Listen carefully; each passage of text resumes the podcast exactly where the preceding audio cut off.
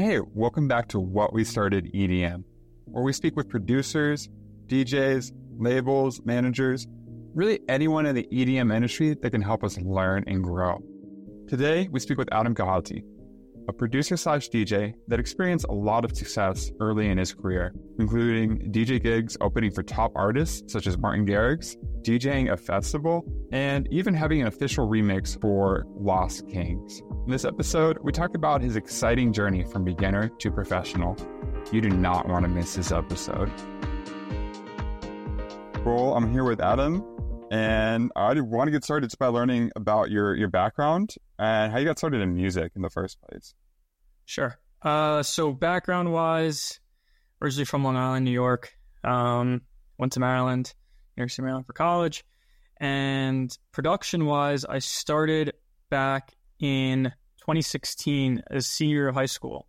Um, we had to do like a senior year project or a senior year experience of of something that you're interested in. So it was either you go in and you go into an industry internship that you're that you're definitely interested in, or you can do some sort of project. Um, at the time, I was in band since um, elementary school, and one of my good friends was a producer, and he was always showing me things he was working on or, or stuff that you know he was he was remixing, and inspired me to then do my senior project with my my band teacher, and I made a remix my first ever remix was for Ro- my first, first official remix was for ROZES, which is actually the singer on Roses by the Chainsmokers. So that was my first remix. Um, that was official. Before that, I did a bunch of different like bootleg remixes that I threw up on SoundCloud, but are no longer there. um, and yeah, from from 2016 and even to this day, is I've been producing. And the DJ world was actually picked up in Maryland. It was, it was uh, first, what was it like? Fr- it was freshman year, and you know, you had to take like also UNIV 100, which is like that entry level, like every every freshman has to take it. And the professor is like, all right, today you gotta go to the um, fair on McKeldin Mall and just show up and maybe put your name down for for one or two clubs. And I dreaded that. I was like, oh, I really don't want to go to this. So I was talking to my friend at the time, and I was like, all right, like we're walking towards there, and I said, if there's one club that I'd be interested in, it'd be something music related, like a production class, because I was doing it every single day, um, and even like not going out because I was producing in my dorm room.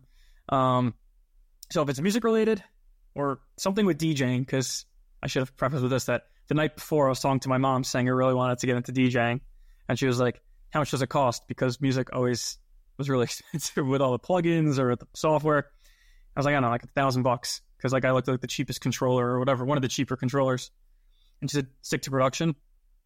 And then fast forward, next day I go to the, the fair, and the very first person that approached me was out Cody Wright.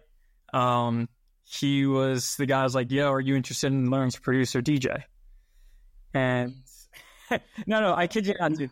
I kid you not. I, I, I think Cody probably remembers the same day also, and I was like, let's do it. Like, I'm so down. And I signed up. It was called Terrapin Beats um, Mm, Club. yes, I think I don't know if you heard of it. So course. Yeah. it was, uh, dude. There was like all the DJ meetings. I think it was like Thursday nights or whatever night that everyone was going out as a freshman, like to, to Bents or to, to Turf or to one of the one of like the nearby bars or varsity parties.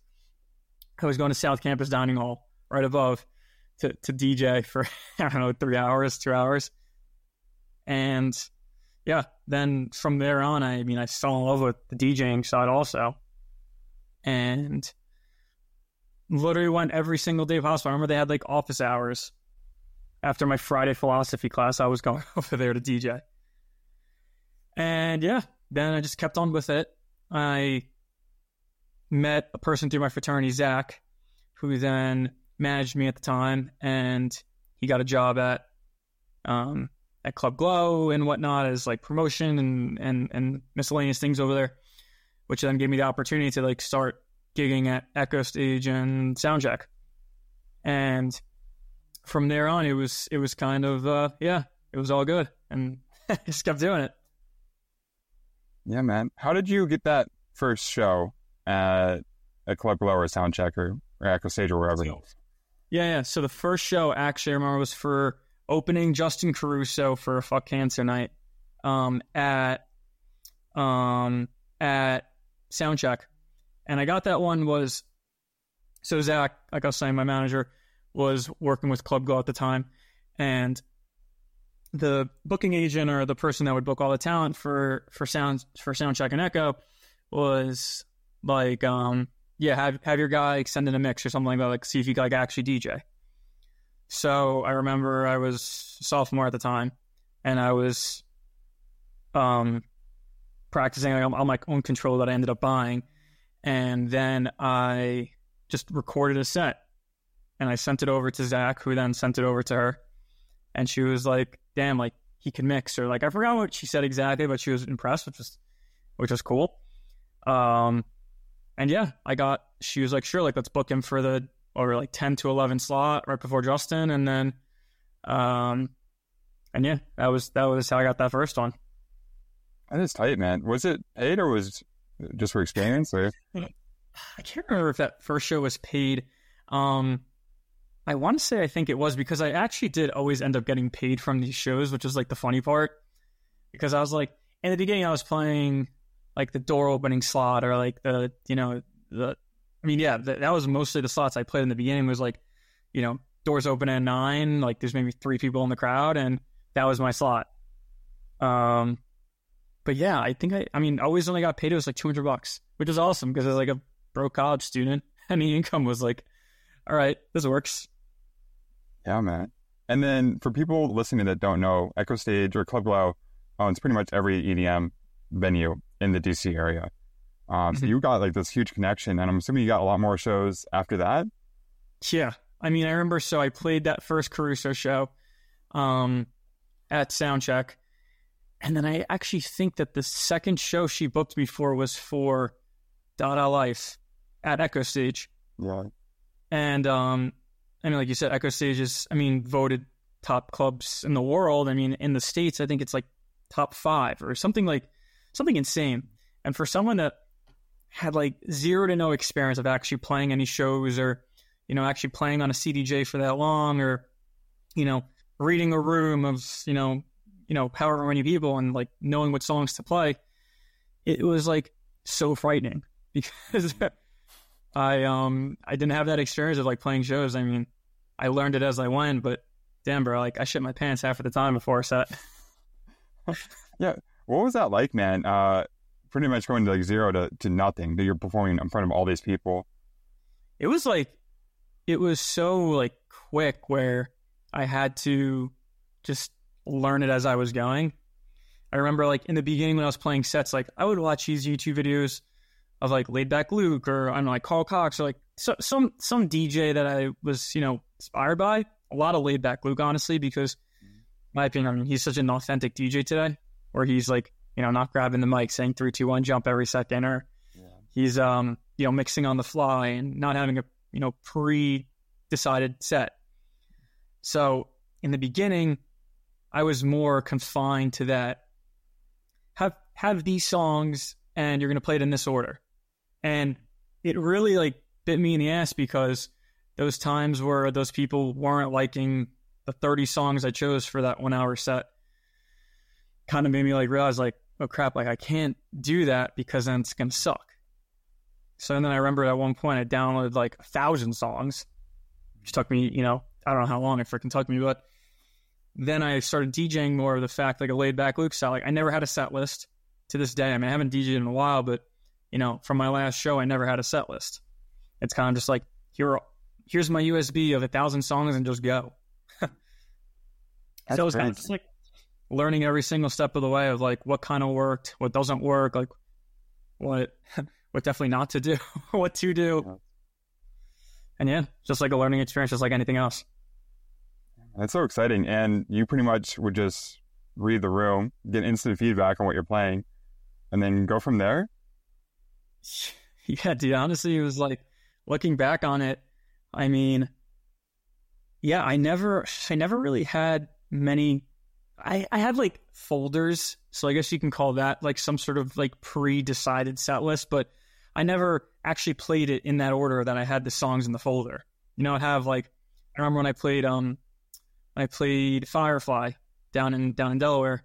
That was like my first headlining um headlining festival, which is like crazy. Um and I remember I just had like a folder of 100 songs. My set was like, I think 45 minutes or something like that, or an hour. And I kind of just grabbed them as I went. I was like, all right, like, let's try playing this remix after this mashup, or, you know, see if this works. Some of them didn't work.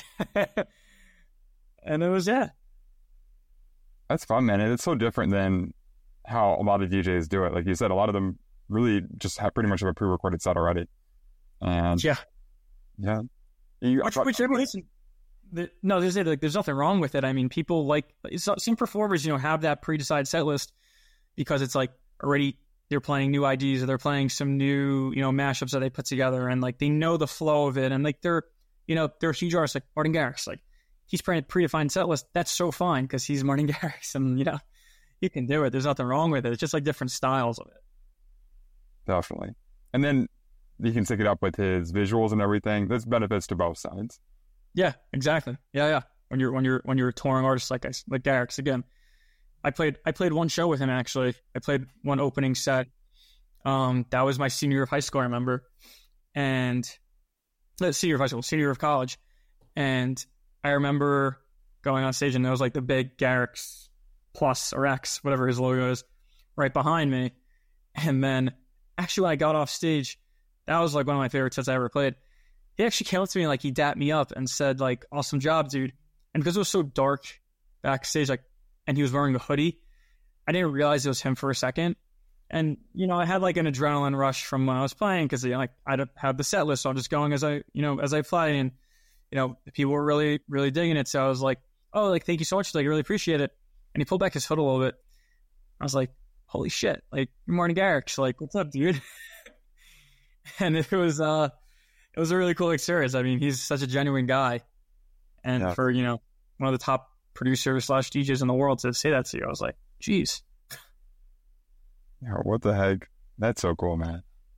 Uh, I want to talk about your production as well. You, uh-huh. started learning production senior year of high school, right? For that yeah, your project? Yeah, yeah, yeah. I'm assuming. Oh, go ahead. No, no, go ahead. Yeah, I, I'm assuming at first you weren't very good, right? It took you some time to figure it out. Dude, oh my god, the first songs. I wish I had my other computer with me.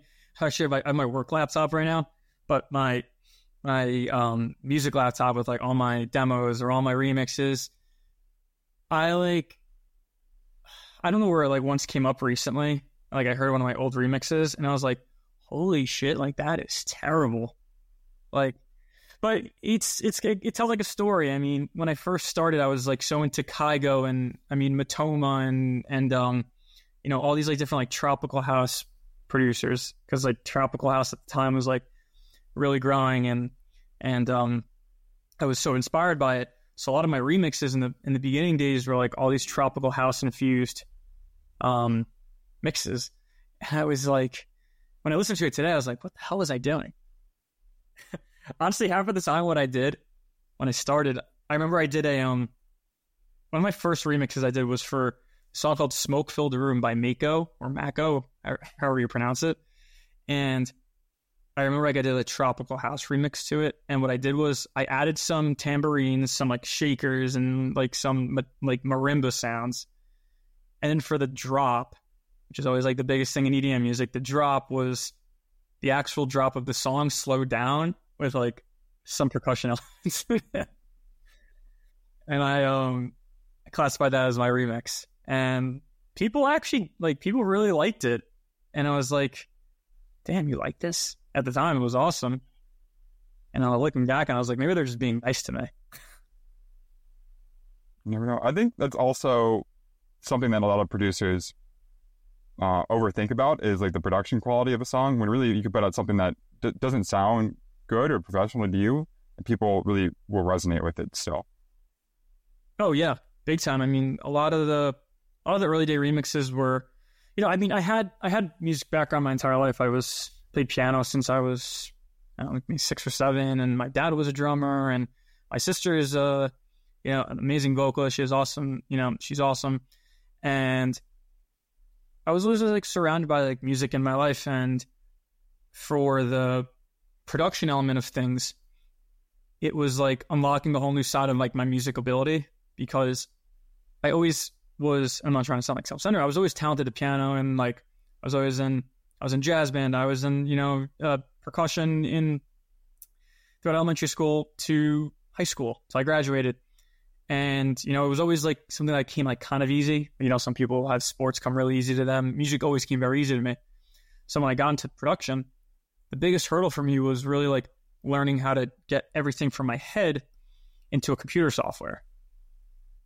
So that was like a huge learning curve because I had the ability to be like, all right, I want to play like these chords on the piano. I know these are going to work. They're going to sound good. Um, but now, how do I get it to sound like I want it to sound? Because I want to just be like a piano. So then I got into the, to the synths and Sylenth and serum and massives and every single you know toy that I wanted to buy. But I bought one. Like then you just learn it as you go. And YouTube was like my savior. I spent uh, I spent legit hours on on YouTube. You can Wait, have dude, so much I- goes from YouTube. Oh, go ahead. I, I, have a phone, I have a phone call I actually have to pick up. Can I go on mute? Cool. Yeah, and we were talking about your production, and you said at first it wasn't the best. How did you get from like down here up to up to here? We are releasing this professional sounding music. Like how like how long it took me, or like how, How long did it take you, and and how did you do it? So, it honestly, it's still even a work in progress. To be honest with you, man. Like the the earlier sounding stuff, obviously, were were far different than what I have today. Um, but it was kind of just evolution of you know new sounds or new songs that I've like really vibing with, or anything that you know I drew inspiration from. So throughout the years, I like kind of shifted away from that tropical house sound that I started with when I was a senior in high school to then kind of going into like my new stuff of like indie. I mean, I always wanted to sing like my entire life. I always wanted to be in a band. And I always wanted to be like the lead singer. Um, and I was able to sing, not well, or not to this point where I would want to put it out.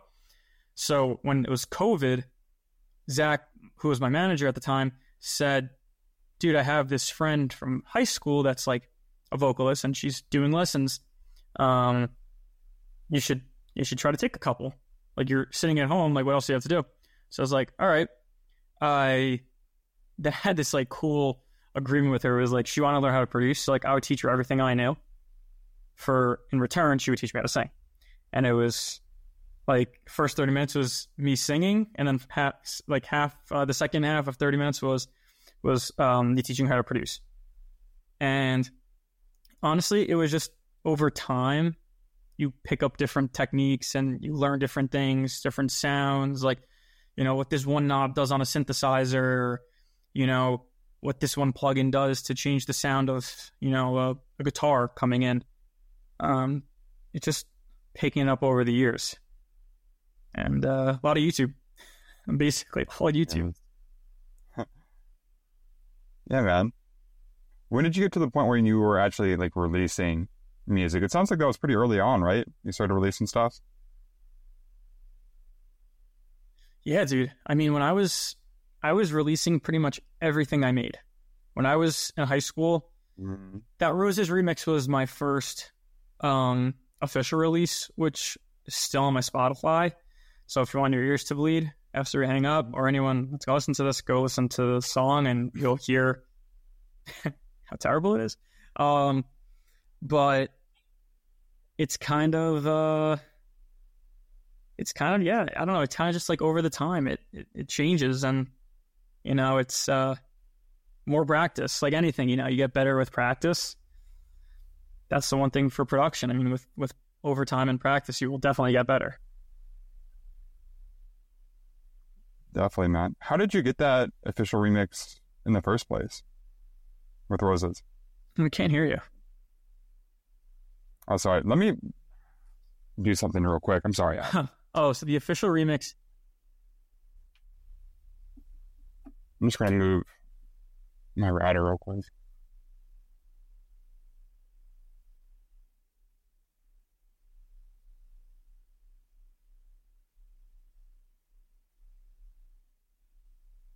Here, is this better? This may be my.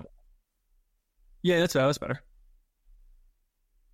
Okay, cool. Yeah, how did you land that official remix with ROZES? Did you just reach out to them? Yeah, so I literally what I did uh, when I started was I would go through SoundCloud and go through like peoples of peoples of peoples of peoples like songs, and I remember I would like my criteria would be like, okay, does this song start in the range of like 100 to 110 BPM or something like that? Is it like a major key, like this and that? And I would like decide down to a couple songs which one I would want to like research and see if I could find some sort of management contact. And I sent out a bunch of emails. And I remember the ROZES email I sent to his name was Paul Mencel. And I'm pretty sure that's her brother or her somewhere one of her family members that also manages her. So I emailed him. I was like, "Hey, Paul, my name is Adam Kahati from Long Island. Um, I remember, I literally remember the email to this day. I was like, I have so many ideas in my head that I would love to implement in this track. Like, I would totally love to to remix it for you guys, um, and see where it goes. And then I didn't hear back for like a couple of days, and then I heard back, and he was like, "You're like, sure thing, Adam. Like, here are the stems." And I was like, that was actually the first person I got like official stems from because all the other times was I would just find like a studio acapella on YouTube. Like I was saying, that that smoke filled the room remix. Um, I just like ripped it off YouTube, the acapella, and she or he was the first person that was like, yeah, I'm like, here are the pack, like here's the pack of all the stems of the song, her vocals, like her her synths, her layers, and I was like, whoa, like this is like this is like her song, and like I have it. so so uh yeah, I I remember I had it and I spent hours on it, literally like hours on it. I was like locked in my room. My mom was like, "You haven't left your bedroom for hours." Um, and yeah, I made it. I sent it over to them, and then I remember it was actually coming to my senior year graduation, and I got an email from him saying, "This is awesome. Like, can we make this official?" And dude, I kid you not, I was like, I was ecstatic. I was like, this is like, I started making music a couple months ago, and I'm getting my first official release on Spotify. Dude, that I Yeah. feel like you really like just jumped in, and from the Yeah. start you were were doing stuff, big things. Yeah, I mean, listen, I- that was you know that was lucky as hell that I just came across that that person, that song, and I was like, all right, let me try it. And you know, I did have like my fair share of remixes beforehand that that I made, and I just threw up on spot on on um on SoundCloud, and you know went nowhere. And honestly, I think other than that one, I think I maybe had like two more official releases in my lifetime. One of them being for Lost Kings song, um, which had like a whole story too, which is really cool. And then the other one was for like uh, for another artist name. I think his name was like Ikla or something like that. I, I remember I made the remix because Zach like had a contact with someone that reached out to him saying if I'd be interested in doing it. And I was like, yeah, sure. So I did it, gave it over to them. And there's like so much like not red tape, but there's just like so many people involved in these things that once you send over the remix to whoever it's going to, it's kind of like a lot of waiting. And I waited, I think, over a year, and then like we got an email saying like it's coming out, and it's it's out. It's on my Spotify, I think, and it's like fine. I think over the time I was like, I don't like any of these songs. Yeah, dude. It, waiting a whole year for a song to be released. I feel like after a year, your style changes and you grow as an artist, and it's just like, do I even want this to come out anymore? Yeah, I mean you're, that's right on. I mean, I remember I released it, or I, I mean, I produced it at the time, and I was like, "This is a cool sounding remix." Um, and then when it came out, you know, like you said, my style, I guess, changed a little bit, or like my my ideas changed and like that style was kind of out of the door for me. I was like, eh, I don't like the sound. Like I mixed it terribly. Like this kick can be replaced. Yeah, man. But that's how it into this Lost King story though? Oh yeah. So so when I was a sophomore in college, I remember how did this I'm trying to remember the story of how it came about with the how I found the song. But maybe Zach sent it to me or or I found it. And a lot of the time how Zach and I worked was like I'd, I would either send a song to Zach and I'd be like, dude, this song's awesome. Can you get the stems for me? Because now at this point, you know, I was like all fancy and whatnot. I had, you know, a corporal manager, which was awesome. I mean, Zach's the best. So he would reach out to these to these people, to their manage- management, and would come off a little bit more professional. You know, it'd be like, oh, I manage this artist, Adam Kahati. Um, you know, they didn't have to know that we were like best friends and we went to school together. Um, and he would work some magic and he would literally get these stems. So, whatever, we hit up Lost Kings, um, and Zach reached out and we got the stems. And I remember I made the remix, and dude, to this day, that's my favorite thing that I've made for remix wise. Like, it was so, it was so like advanced for me at the time. I, I remember that I was like, this is like a cool sounding remix that's like, it hits when it drops it has like good chordal elements, like all these different things. I just, I just really, I just really liked it. So I sent it to Zach. Sorry, and Zach was like, "Dude, this is fucking sick." I remember it, and he was like, "Dude, this is the song that you'll hear at like a festival or something like that." And I was like, "Listen, if you see that, like, I hope it's true, and I really hope it's going to be an official release because I thought that was a great display of my work." and even to this day, like I think it's an awesome display. Um, and that I rarely say that my older stuff. Um, whatever. We sent it over to Lost Kings, and I remember we got the email saying, "Sorry, we sold the the pack already for the official releases. Like, we'll give you this as like a SoundCloud release, and they won't get taken down." I was like so devastated. I was like literally so pissed because Zach was gassing it up, I was gassing it up, and I was like, "This is awesome. This is a great remix." Whatever didn't go didn't go official. Couple other songs on the pack went official. I, li- I like them all. Like there, it was still a good pack.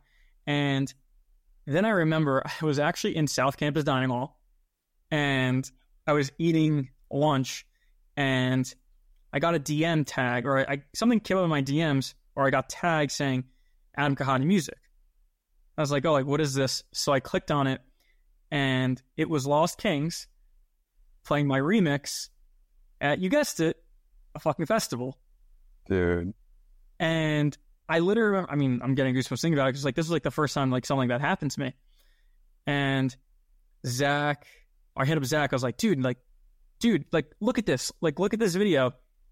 And I kid you not, it was like the drop pyro going on, like the fire, like the whole thing. He literally called it, and I was like, damn, like, and it even go official. So whatever. I think I DM'd them and I said, guys, like, thank you so much for playing it. Like, I'm so happy you guys like it. And then they responded back, and and Nick and Rob, were the Lost Kings guys, they're awesome. And they're like, dude, we love this remix. Like, we we play it all the time. And I was like, I was like, what? I was like, I was literally like, I was like, I made this in my childhood bedroom in New York. Um, I actually fun. Fact, I didn't even have like two speakers, like two um two um studio monitors at the time. I only bought one because I was like, I don't need two, so I only bought one of them. And I was making a song basically like mono, I guess. So if I panned anything, I wouldn't get it outside, but whatever. So that's besides the point. Um, I remember I was like, holy crap! Like they're playing this song, and it was made in my bedroom. Then you know, I think that was like two weeks before this festival in Maryland called um what was it called? What was it called? Um, Sunrise? no, it wasn't Moonrise. It was something else that it was like a smaller festival, and they're actually one of the artists playing. Um, and I didn't get there was like a, a DJ contest to be one of the openers. I didn't win it, but I still went. And I DM'd them saying like I'll be at the festival. Would love to meet you guys. And they were super receptive to it. Like, dude, please, like, we'd love to meet you. fast forward those two weeks, get over to the festival, and right on, I met them. So I like go towards like the, the backstage area and like met them. I'm like, what's up, guys? Like, my name's Adam Kahati. And like, dude, like, oh my God, like, we like love your remix. Like, thank you so much for making it. Like, all this stuff. And I was like, this is like the, this is awesome. Like, I can't believe this is happening. And then they said, dude, we feel so bad that this one wasn't official because we really wanted to be official. Take Drunk as Hell, which was like their latest single at the time. And, um, and, um, and please, whatever you do with it, just do the same thing you did, do the same magic, and we're releasing it official no matter what, whether we like it or we hate it. So I, I got the stems to the song, you know, rightfully so, like maybe like two days later, and made the remix, and it's official to this day. I mean, it's called Drunk as Hell, and I mean, I like it. I still like the other one better, but you know, it's kind of like the guy's way to say, like, um, you know, thank you for, uh, you know, thank you for doing a great job on the other one. Here's here's this one.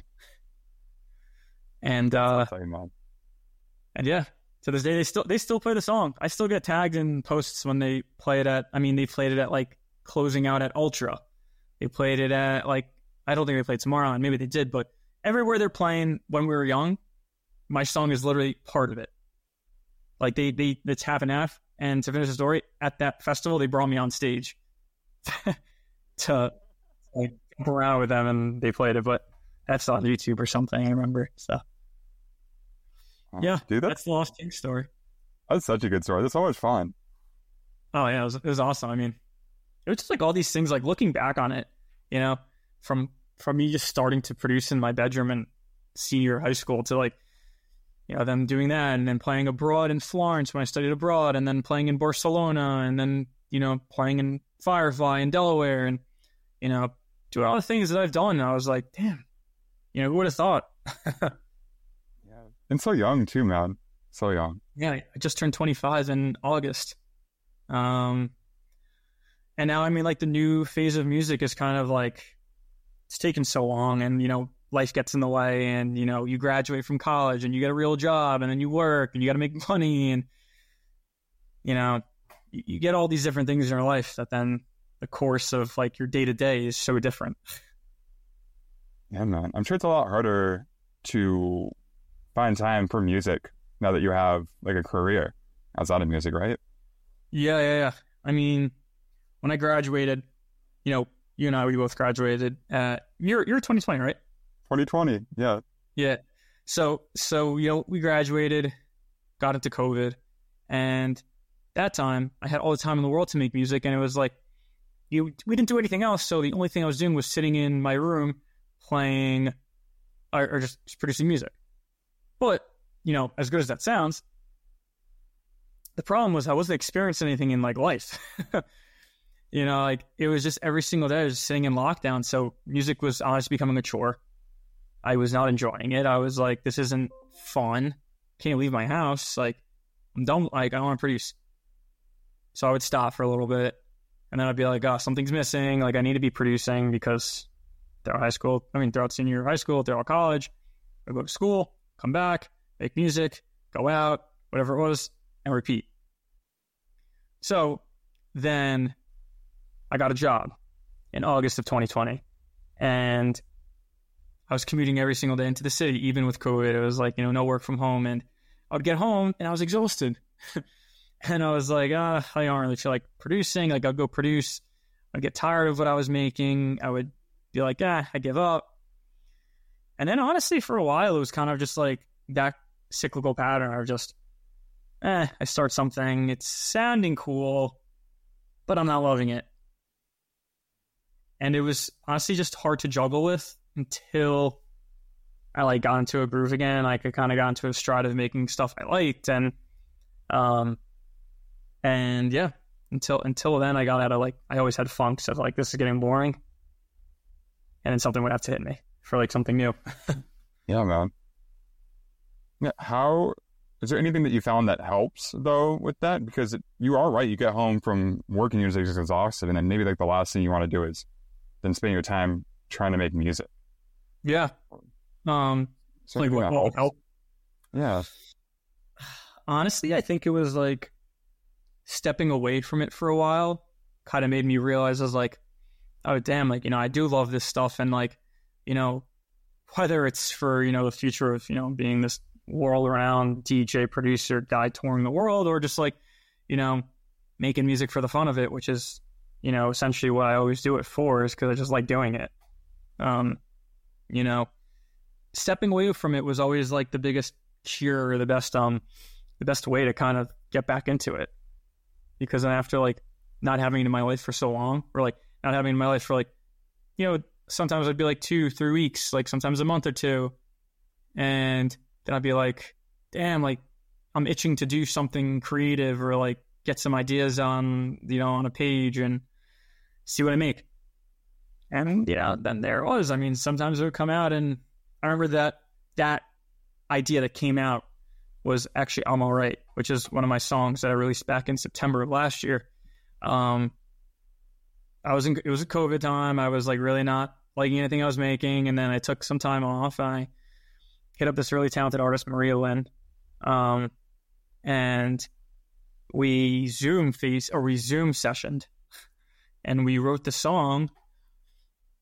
I had like this demo idea that I started one night and I was like, all right, this is pretty cool. And I linked with her on Zoom and we we wrote the song. And then it came out last year. And that was like a long process. Um, you know, different drafts, different ideas, this and that. And then that one came out in September. Yeah, man.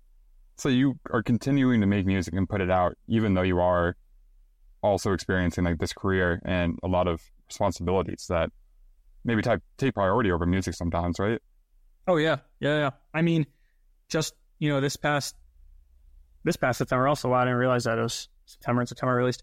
Um, I released my first ever song that I'm singing on, uh, called "Not Enough for You," um, and that one came out in September, and that one was like that indie vibe that I've loved since junior of college, senior of college, maybe. Um, I always wanted to like change out the elements of, you know, a synthesizer or something electronic and something that wasn't authentic to me, and put in those like band sounding elements. Like I told you earlier, was like I always wanted to be in a band. So, you know, the sound of a acoustic kick or an acoustic snare drum, and like you know, a hi hat, open hi hat, um, were elements I always wanted to include. And my earlier stuff, it wasn't really a fit because I wasn't going to be making like a EDM 128 BPM song with like I don't know acoustic kick and snare. It just didn't sound right. But now it's like all the songs start with guitar, and pretty much all the elements are almost all guitar and like bass and drums and my voice. Of course, I'll add in some like synth, like atmospheric pads and whatnot in there, but a lot of the you know root elements are all like acoustic instruments, and it's uh all the new stuff too. I mean, I have like a bunch of songs that are actually done now, um, with me singing. I I produced it with a with a good friend of mine, and we made some like really cool stuff. And not enough for you was like the first one that we that we put out. Now I think I have like three or four more that are pretty much almost all wrapped up and uh, you know ready to come out. That's exciting, man. And you're really just producing what excites you, like what you want to produce. Oh yeah, yeah. It was like this this new batch of music of you know not enough for you being the first one, and you know, um, um, you know, all the new ones are all more more indie and like just I don't know, just way just way more authentic to what I want to be making now. It's not really going to be like my old stuff, so you know, I'm all right was kind of like that last, you know, one where there's a bigger drop and there's like a bigger EDM chorus idea. Now all the new stuff is like more, I don't know, diverted from that. yeah, man. That's exciting though. You grow and your music grows with you. Yeah. I mean, the lyrics are, are, in my opinion, not cheesy. I mean, you know, I, I always wanted songs to, you know, have like legitimate storytelling elements or you know more uh, you know lyrical ideas that resonate with people and not that my older stuff didn't but it was kind of like it wasn't written through my eyes. It was kind of written with someone else, and like I would provide ideas for it, and we would kind of just like make this story. Now a lot of the new stuff that's written is like not necessarily like my exact day to day life, but it's kind of like, oh, I experienced one little thing that then I could amplify with, you know, these ideas. But it's like still through my eyes, which is like cool. And now it's just like I don't know. I just like how the lyrics sound and like they just sound more sound more mature. Yeah, it's more who you are, like now especially, right? Yeah, yeah, exactly, exactly. Man. Can you talk about your workflow? Like, how do you go about making music? Mm-hmm. So a lot of the time it will be, um, I'm like really like a guy who gets an idea from a song. Like for example, I've been bumping nonstop these days. Holly Humberstone. She's like this British singer songwriter, and her lyrics one are amazing, and two her voice is amazing, and her production.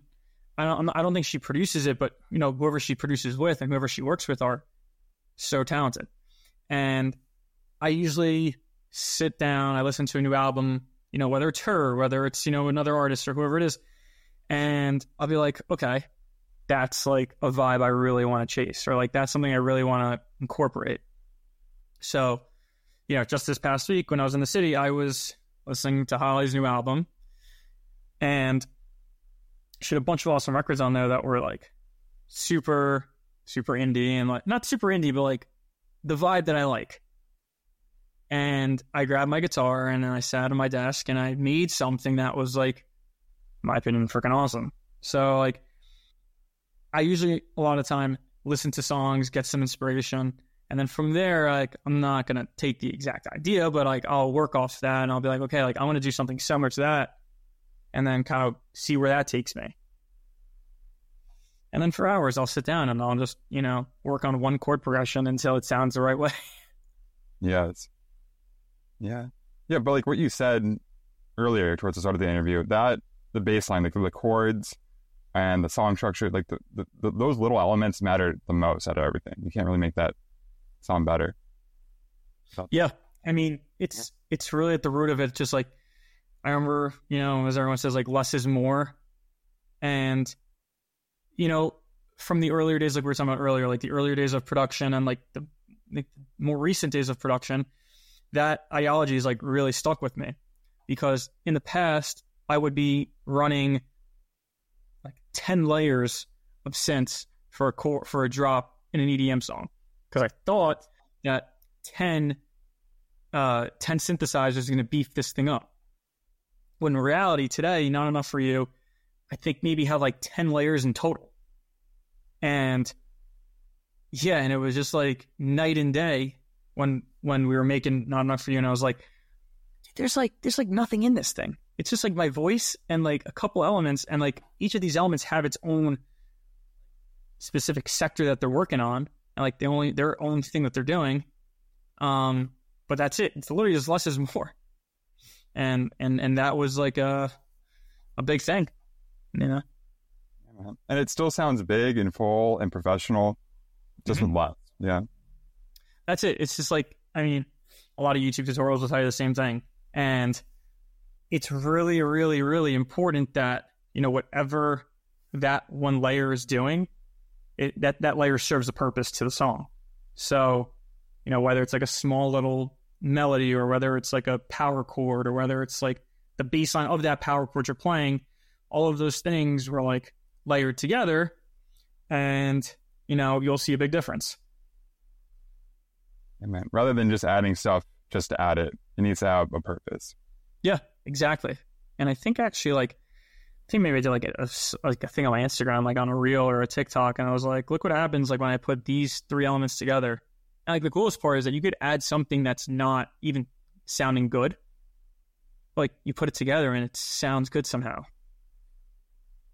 Like half of the half of the half of the layers and not enough for you. Um, like they're like actually like if you soloed all the stems, like they don't sound good. Like a lot of them actually sound off, like not even in I don't think like I tuned the guitar when I did it. And somehow somehow it works. I don't know how, but it works. Awesome, man. Uh, you also work with other artists to create songs. Oh, What does that process look like, like collabing? Um, you know, it's. I mean, I love it. A lot of the earlier days stuff, it was, you know, working with singer songwriters because one, I didn't sing. Two, I didn't really like write well, and you know, working with another person opens up a whole nother door of you know ideas. So a lot of times, you know, for example, like I use Maria as an example. Like she had so many like lyrical ideas in that song, or she had so many like mel- like melodical ideas that you know that I couldn't do, and I was like, my brain is more function functioning towards like the elements, so like the production and like the the sound of these songs and like how they go. But then she came in with like you know these lyrical ideas and these melodic ideas that kind of complemented it. So it's kind of like really special when you find another person you work really well with and you just throw all these ideas to the wall and the best ones will stick and it's it's cool it's a fun experience Yeah, man. And I'm assuming you learn a lot from working with other people too, right? Oh yeah. Hell yeah. I mean the the recent guy i worked with his name is musa um and he's got his own production. He's got he's got his own uh, his own project. And you know right there and then i learned a ton of stuff for you know vocal production or even guitar production and all these different things. Um so the guy justin that i've known for for years now he was actually like the sound engineer that cut my whole ep my first one um mixed it all mastered everything and and even to this day like we you know still work on some stuff here and there and i pick his brain all the time you know i mean whether it's production stuff or whether it's uh, engineering stuff um, you know, I, I lean on those people for it's more knowledge. Honestly, like I don't know everything, and not even close. And uh, you'll just keep on learning if you just keep asking more questions to other people. Definitely, man. And how did you meet these people in the first place? So Justin, I actually met.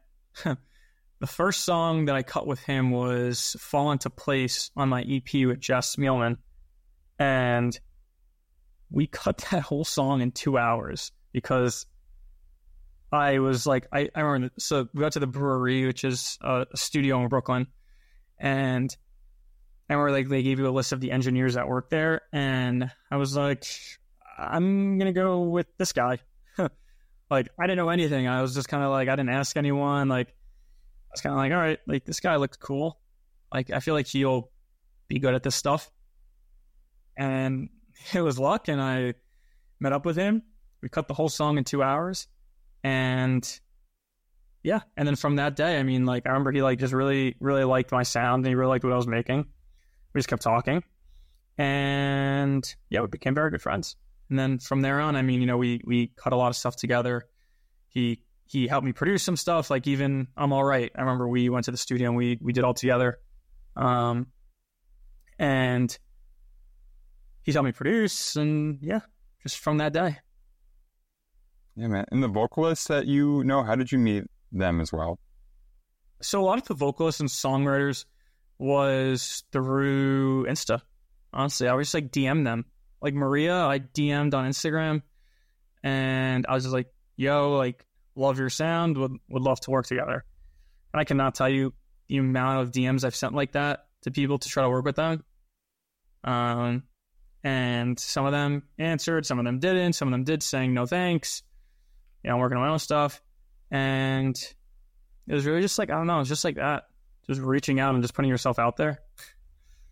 Yes, man. And I think a lot of people maybe assume that it's not going to go anywhere, but you, you never know until you you actually try. Yeah, I mean, you know, it's like it's the worst thing to say no or like they don't answer you. I mean, there's nothing wrong. Like you're not going to know if you don't try it. So that was like the the idea I lived by for when I would send out a DM or when I would send out a demo pack and be like, all right, like who knows what's going to happen? Maybe it's going to be the next person for me to make a hit. I don't know. Legit, man. And then that's exactly how you got the remix for ROZES. That's how you met Lost Kings. That's Mm-hmm. how I'm sure you got a lot of movement in your career and a lot of just positive experiences just from reaching out to people. Dude, it's like it's it's literally how it started.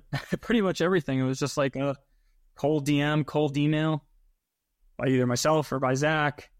And it takes you places. I don't know. yeah, it's powerful. It's powerful, dude. I mean, you know, Firefly that that festival I played, that festival I played was through Zach emailing the info at Firefly Music Festival. dude. I swear to God, it was. Um, I was in Florence at the time. I was abroad, and Zach, he like found the email for something. It was literally like an info email, and I remember he was like, "Should I try to email them?" And I was like, "Sure." Like I don't care. Like, it's probably not going to go anywhere, but like do it. and he emails them, and then I remember he was like, "Dude, like I'm talking to someone at Firefly right now to book you." That's so cool. I was like, "Holy crap!" Like okay. And then what? Like I got the contract, whatever. Like we signed it, and I was an artist. That's so cool, man. And the same thing with your manager. He really is just just trying stuff. You don't know, but you just try stuff, and sometimes it works. The way the way we started working together was literally, yeah, we were both in we were both in the same fraternity in college, and then he was majoring in music, like business or something like that, and you know, I was I mean I was majoring in architecture, but I was producing all the time. And he was like, dude, like send me your stuff. Like I'll give you feedback, like what I think. And I was like, okay. Sent him over like everything I made. And he was like, would you, would you want me to like work with you on this stuff? If we could like try to do something? And I was like, I was like, yeah, like I don't, I don't care. At that time, dude, I was like, I was literally sending out emails to all these blog writers. Like this was before TikTok. This was before, yeah, actually maybe TikTok was invented, but it wasn't a thing. Instagram Reels wasn't a thing. Like it was like 2017, 2016. And I was on Hype Machine, which was like an old blog thing where like all these artists were curate these playlists. And I would email every single person I was able to find. I would creepily stalk them as much as possible to see like what they wrote or like who they are to kind of make like a personal connection to them. And it was like the worst thing in the world because I'd maybe get one response for every 500 emails I would send. And it was, uh, it took a long time. It took a really long time. Yeah. Persistence, consistency. Yeah. Honestly, that's like the biggest thing. I mean, looking back on it, it was a lot of consistency. And, you know, just continuously hitting people up. And, you know, the problem with me now is like the consistency really isn't there. Like, I'll put a song out and then I'll wait a while because life gets in the way. Life. And then I'll put in another song, and it's not consistent. But you know, to my first point, I was like, I'm doing it for fun and for the love of it. So. Yeah, man. What does the future look like for for you and your music? You, I know you said you have some songs you're potentially going to release. Yeah, I mean, I have I have a bunch of songs that are pretty much all finished up with, you know, with me singing on them, and they're kind of just nearing like the last stage of kind of the mix and master and like the stuff I honestly really don't like doing, like the artwork and the the whole other side of the music, um, that I don't really care for. um, so it's in that stage, and then once I find the time to release it or like put in some time to market it and and whatnot, the new songs will come out, and uh, and yeah, and just want to just continue like making and you know see what comes about and until it stops being fun. Yeah, I'm gonna I'm gonna keep on doing it. yeah, man. So TBD, we'll see. We'll see what happens. Yeah, I mean, I figure next song will definitely come out either before before January, like sometime December, or maybe early January if the next song comes up. Um, I just want to have a little bit of a backlog, honestly. So those times I do go quiet, I could just have them ready to go and just be like, all right, release next one, oh, next next one. So smart. yeah, man. like that. You do obviously have a lot of music out already. Where can people find that, and where can they find you? Yeah, um, all music's really Spotify, Apple Music. Um, you know, SoundCloud. SoundCloud. Uh, I mean, yeah, all like my remixes and all like my OG stuff will be on my SoundCloud. Um, nothing I don't think my new songs actually hit SoundCloud. I, I, don't remember honestly where it went through when it distributed where it went through. Um, but yeah, all the OG, all the OG stuff you could hear on my SoundCloud, and you could like hear history of it if you go all the way down to the bottom, all the way down to the bottom. Awesome. And then obviously Apple and Spotify, like you said. And then what are your, you have Instagram? Do you have a TikTok or anything? Yeah, I got them all. I mean, I got I got TikTok, I got Instagram, I have Twitter, um, or X, whatever you call it, and um, and I try to be active on them on socials. Um, I'm not a big social media type of guy, which is always a not, not the criticism I got from Zach, but Zach is like you gotta be more. Um, you know, you got you got to do more on these things. Um, so I am a little quiet on them, but I I do pop in every here and there. And it's the same at for all of them. Yeah, it's all Adam Kahati music. Or actually, my TikTok may be I am Adam Kahati. I don't remember, but if you search Adam Kahati, it'll come up. Perfect, man. Well, thanks for taking the time to do this. I really appreciate it. I've learned a lot, and I'm sure anyone else listening has too. Uh, yeah. Thanks again. To meet you. And if uh, if you ever have any questions about production, you mentioned earlier that you're into it. Always feel free to hit me up, and uh, anyone else. DM me. Yeah. you never know where it's going to take you. Hey, thanks for listening to the podcast. You can find us on Spotify, Apple, and YouTube.